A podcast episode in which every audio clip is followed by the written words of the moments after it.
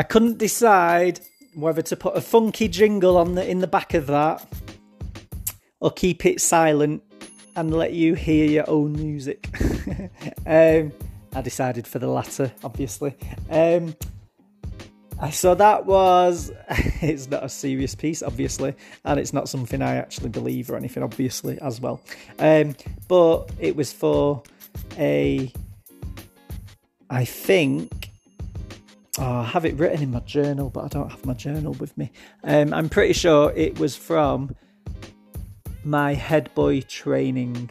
So I was head boy at high school, and we had a training afternoon or a training day, and we had to write a jingle on something random, and that was the the jingle that I wrote.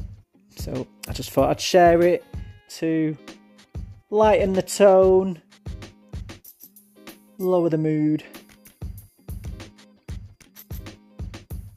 and offer a little insight into my school days on the positive side, like the humorous, funny, sort of 15 year old version of me side. Um, as I say, I know it's obviously ludicrous. It's full of ludicrous statements. Um, but that was me then. Please don't cancel me.